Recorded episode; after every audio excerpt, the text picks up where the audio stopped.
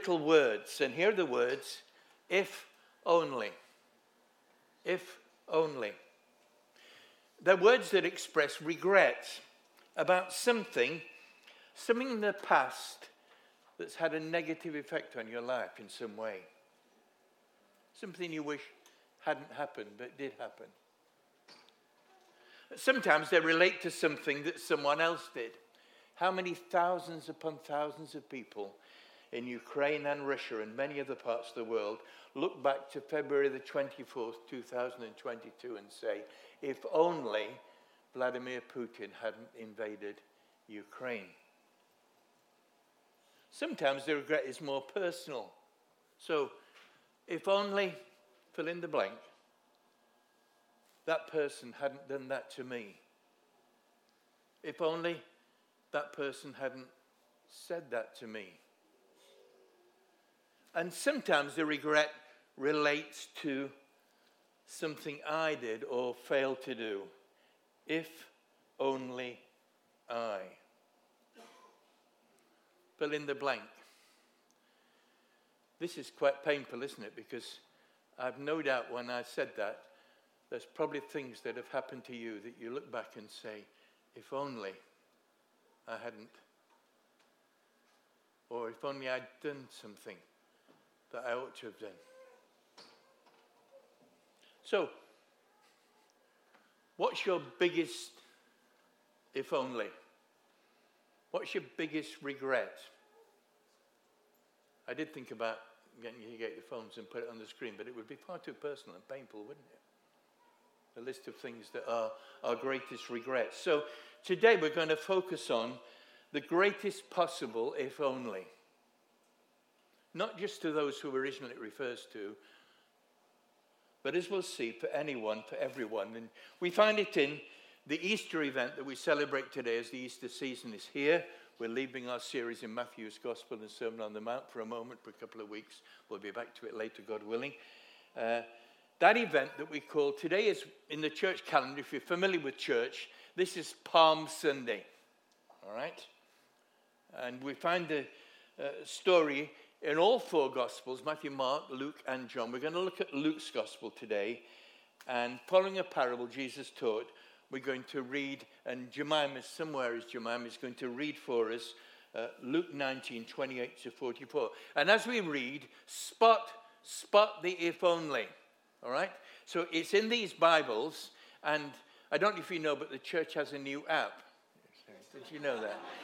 Well, if you're open at the app, here's a wonderful thing. On the bottom, it says Bible, and if you click the word Bible, you can follow the reading in six different English translations, and I think Spanish as well. So we're going to start adding other ones. I hope there'll be, you know, Mandarin and uh, Igbo or Yoruba, or whatever. That'd be nice, wouldn't it, Jemima? So uh, let's listen to the reading then. Follow it wherever you like. And uh, if you come up here, thanks. There's the microphone. Thank you very much. I read After Jesus had said this, he went on ahead, going up to Jerusalem. As he approached Bethphage and Bethany at the hill called the Mount of Olives, he sent two of his disciples, saying to them, Go to the village ahead of you, and as you enter it, you will find a colt tied there, which no one has ever ridden. Untie it and bring it here. If anyone asks you, Why are you untying it? say, The Lord needs it. Those who went ahead, who were sent ahead, went and found it just as he had told them. As they were untying the colt, its owners asked them, Why are you untying the colt? They replied, The Lord needs it. They brought, they brought it to Jesus, threw their cloaks on the colt, and put Jesus on it. As he went along, people spread their cloaks on the road. When he came near the place where the road goes down the, the Mount of Olives, the whole crowd of disciples began joyfully to praise God in loud voices for all the miracles they had seen. Blessed is the King who comes in the name of the Lord. Peace in heaven and glory in the highest. Some of the Pharisees in the crowd said to Jesus, Teacher, rebuke your disciples. I tell you, he replied, if they keep quiet, the stones will cry out. As he approached Jerusalem and saw the city, he wept over it and said, If you, even you, had only known on this day what would bring you peace, but now it is hidden from your eyes. The days will come upon you when your enemies will build an embankment against you and encircle you and hem you in on every side. They will dash you to the ground, you and the children within your walls. They will not leave one stone on another because you did not recognize the time of God's coming to you. Thank you, Jim.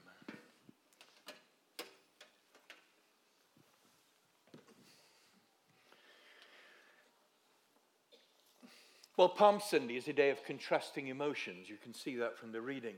It's a day of rejoicing, and it's totally appropriate. When the religious leaders, the Pharisees, say to Jesus to stop the crowd singing his praise, Jesus says, I tell you, if they keep quiet, the stones will cry out. It's quite appropriate, as we've done on Palm Sunday, to praise God joyfully and thankfully. But the next words Luke records in his gospel are these As Jesus approached Jerusalem, and saw the city, he wept over it. Palm Sunday is not just a day of rejoicing, but a day of weeping, of mourning. The word translated weep there in the original language is not the word of sort of a quiet sob dabbing a tear out of the corner of your eye. It is a word that expresses loud grief, outright loud, vehement sobbing. As Jesus approaches the city of Jerusalem, he is convulsed with sorrow. So, why did Jesus wail and weep over the city of Jerusalem? Well, it's there. The if only is in the verse. Did you spot it? Why Jesus wept? As Jesus approached the city and saw the city, he wept over it and said, If, if you, even you, had only known on the day what would bring you peace, but now it is hidden from your eyes. If only, if only. And on this Palm Sunday in the year 2023, we rejoice and sing Hosanna in the praise of the servant king who went to Jerusalem, suffered and died, and was raised to life on the third day. But what of our Lord Jesus Christ today? I want to suggest, in a very real sense, that he still weeps over our city, over its people, and perhaps over us this morning. So, why does he weep? For the very same reasons he wept over Jerusalem and its people on that first Palm Sunday. So let me suggest three connected reasons. Pre- preachers like threes, and they like things that kind of rhyme and whatever. So this may seem a bit strange, but just stay with me. If you don't like it, just follow what's underneath it, all right? So let me suggest three phrases which summarize why Jesus wept and still wept. First of all, innumerable opportunities. The city of Jerusalem and the people of Israel had an enviable track record of consistently failing to recognize God's messengers and to respond to God's word. They were privileged over all the other people groups on earth to be God's own people, and yet they'd constantly turned their backs on him and rejected his overtures of love and his offers of forgiveness. Listen to the words of the Lord, 700 pre- years previous to this, here is God speaking through a prophet called Isaiah. Listen what he says. This is what the Lord says, your Redeemer, the Holy One of Israel. I am the Lord your God who teaches you what is best for you, who directs you in the way you should go. If only you had paid attention to my commands, your peace would have been like a river, your well being like the waves of the sea. If only Yet they had failed to pay attention year after year, century after century, prophet after prophet, and persisted in going their own way. Even God's judgments had failed to turn them back to Him. And now, the one whom the prophets had predicted, the one they'd all been expecting, the long awaited Messiah, had come and they'd failed to recognize him. All the clues to his identity had been there for the past three years his teaching and his miracles. Everything was plain to see. On one occasion, Jesus said to them, If the cities of Sodom and Gomorrah, notorious for their gross sin, if they'd seen what you've seen, they would have repented long ago in sackcloth and ashes. And yet they failed to respond to the many opportunities. They had no excuses for not recognizing and welcoming Jesus, their long expected king. And now Jesus knows they're about to kill him. They'd refused his overtures of love and protection. Listen to Luke's gospel again, chapter back, and Luke, well, a few chapters back.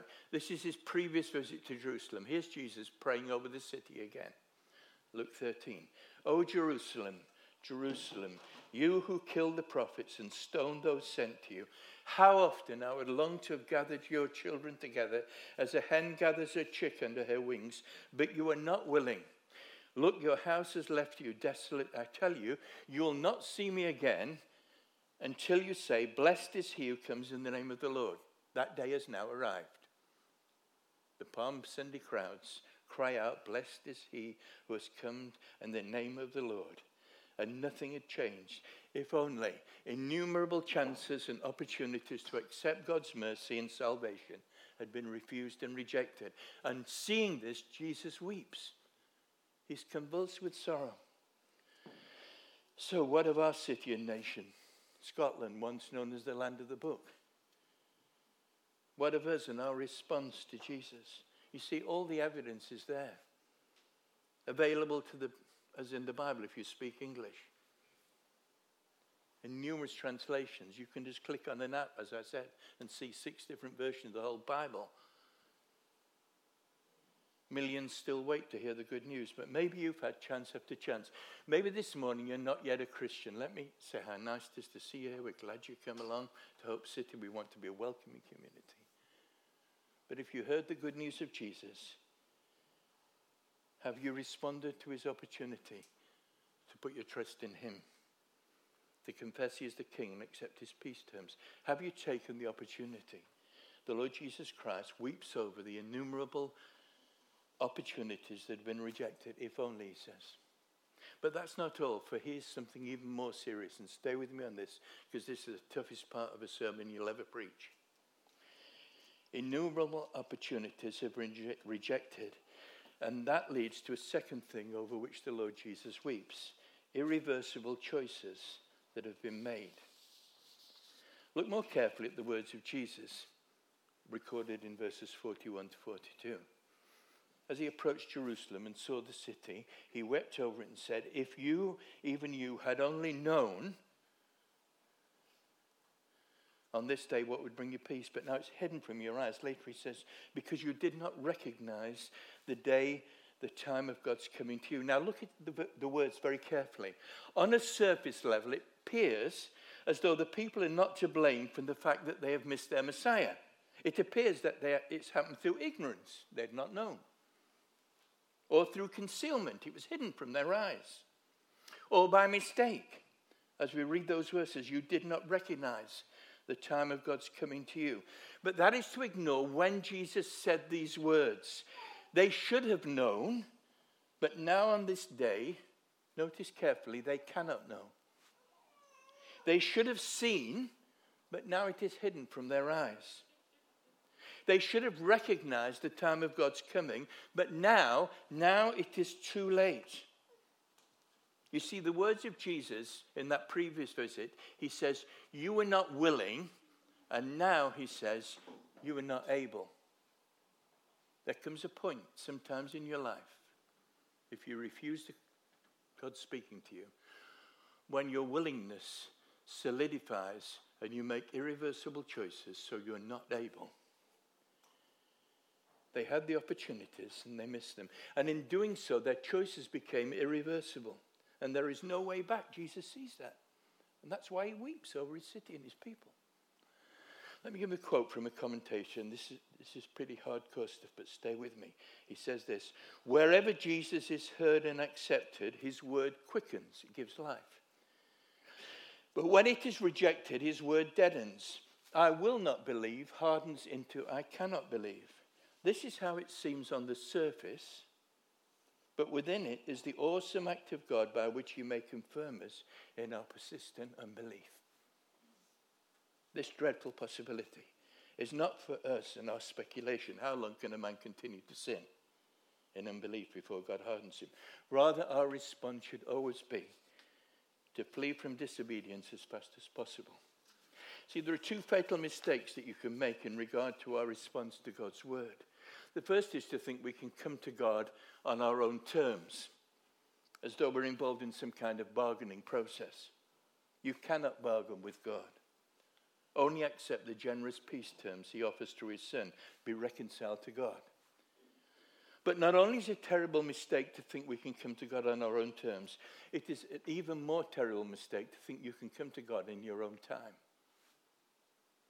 We may understand God's terms. We may know it's right and fair. But we have our own agenda for our lives. And so we defer the choice, saying, believing that will come later at a time more convenient for us. Particularly applies to younger people, if you're a younger person here, still sitting here. You've grown up in a Christian family and you think, well, I know my mum and dad and other people believe this, but I'm going to have a great time. And, you know, later on when it's more convenient, I'll, I'll become a Christian one of those days. In the book of Acts, which we studied recently in Hope City, we read the story of how a Roman governor, his name was Felix, heard the message about Jesus from a prisoner named Paul, who was a messenger of Jesus. Look, look what Luke records in his gospel, uh, sorry, in Acts, his second volume. Several days later, Felix came with his wife Drusilla, who was a Jewess. He sent for Paul and listened to him as he spoke about faith in Christ Jesus. As Paul discoursed on righteousness, self control, and the judgment to come, Felix was afraid. And he said, That's enough for now. You may leave.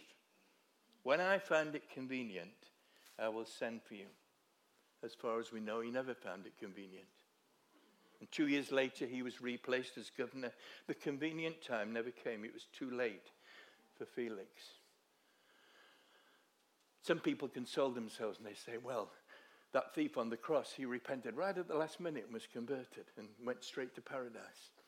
As one person said, there is only one, so none need despair, but there is only one, so none may presume. And I've been involved in pastoral work for hundreds of people's lives. I cannot recall any deathbed repentance. Ever. Doesn't mean it's impossible, but don't presume upon it. It was too late for the people of Israel and Jerusalem on that Palm Sunday. Innumerable opportunities had been rejected, and now irreversible choices were set in place. Like Pharaoh in the Old Testament, if you know the story, we're studying in the evenings in our groups, they had hardened their hearts against the Lord until in the end the Lord confirmed him in his unbelief. Spiritual arteriosclerosis had set in. A fatal heart attack was inevitable. And that's why Jesus wept over the city and its people. All that remained for the city and the people of Jerusalem was judgment. So, notice thirdly, finally, in the process, innumerable choices, opportunities, irreversible choices, and finally, inevitable consequences. The people of Israel had rejected the peace terms that had been offered to them, that which would have brought them peace.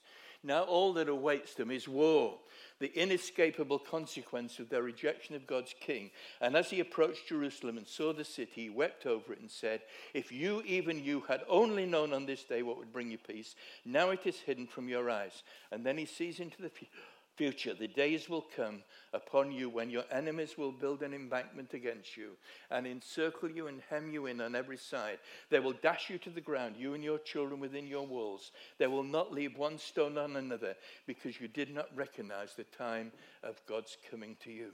Jesus looks into the future and he sees the glorious city of Jerusalem with its magnificent temple razed to the ground, not one stone left standing upon another, as Titus, the Roman general and his army, ravaged the city, bringing rape, pillage, and destruction. He sees men and women, children, murdered and mutilated, the survivors carried off into exile and misery. And he weeps because it's all so unnecessary, if only, if only, but now. You see, God's judgment isn't always immediate. It will be 40 years before this happens. But the die is cast. There is no way back, inevitably. You know, there are very few, if any of us, who do not rejoice, often secretly, sometimes openly, when someone suffers as a consequence of having rejected our advice or rejected us.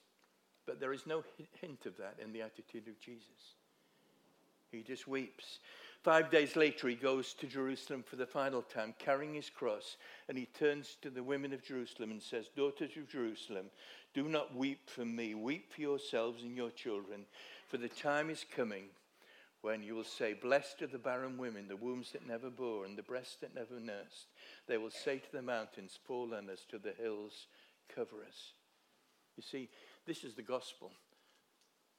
If we re- refuse to respond to God's word, then there is inevitable, inescapable consequence. It's summarized in Romans 6, verse 23. The wages of sin is death, but the gift of God is eternal life through Jesus Christ our Lord. So let me finish on a positive note. Jesus Christ offers us the free gift of eternal life. You don't need to live with regrets. And today he pleads with us to respond to his offer while we can. Maybe today is another chance for you. An opportunity to respond to the gospel, to turn from your sin and trust in Christ. 2 Corinthians 6, verse 2 says, I tell you, now is the time of God's favor. Now is the day of salvation. And as we respond, there is not weeping, but rejoicing. We've celebrated what God has done in Hope City over the past five years. But the greatest cause of what God has done over these past five years is every person who has put their faith in Christ, because that's what we're here for. And Jesus said, There is rejoicing in the presence of the angels of God over one sinner who repents. So, this Palm Sunday may not be a day of if only as you look back on your life in Hope City, but a day of rejoicing. Let me finish with the final true story. Goes many years back when we first moved to Edinburgh. A few weeks after we moved, my wife decided I needed a haircut. And so I wandered down into Morningside where we were living and found a barber's shop and sat down in the barber's chair. And the young man I'd never met before said to me, Is it your day off? Because it was in middle of the week. I said, No, I, I have a funeral this afternoon. Oh dear, he said, Is it someone in your family? No, I said, I'm the minister of a church and I'm taking the funeral for one of our members. This can be a killer statement, I'm the minister of a church, in a conversation with anybody, especially in the barber's chair. But the young man said, Oh, we get lots of ministers in here. Then we talked trivialities for a little while, as you do, about the weather and about his football team, Celtic, which made him my barber for choice. Um, and he returned to the subject again and said for the whole shop to hear, without any embarrassment, I've started reading the Bible. Oh, I said, he said, this born again Christian called Bob came in for a haircut. He said, born again Christians are the best kind, he commented. Then he came back in and bought me a leather Bible. Do you know what he wrote in it? I said, No, what did he write? He said, He wrote, Meet me and forget me, and you've missed nothing. Meet Jesus and forget him, and you've missed everything. That's right, isn't it? said the barber. Absolutely, I said. Absolutely. Absolutely. Let's pray, and then we're going to sing a song, okay? And in the quietness, let me speak to those of you here who are not Christians yet. Today's an opportunity to respond. The Bible says, Today, if you hear his voice, do not harden your hearts. Every time we refuse God's voice, it hardens our hearts. You can simply respond by saying to God, in the quietness of your own heart, Lord, I've lived my life my own way. Thank you for Jesus. Pray. I want to receive him as my Lord and Savior and turn from my old way of life. The words aren't important, it's what you mean from your heart. And God will hear you and forgive you. Maybe you're someone, maybe you're even a Christian and you're living with regrets because of things that happened. If only that hadn't happened. And you're living with the consequences. You need to come the same way in repentance and seek God's grace and favor again.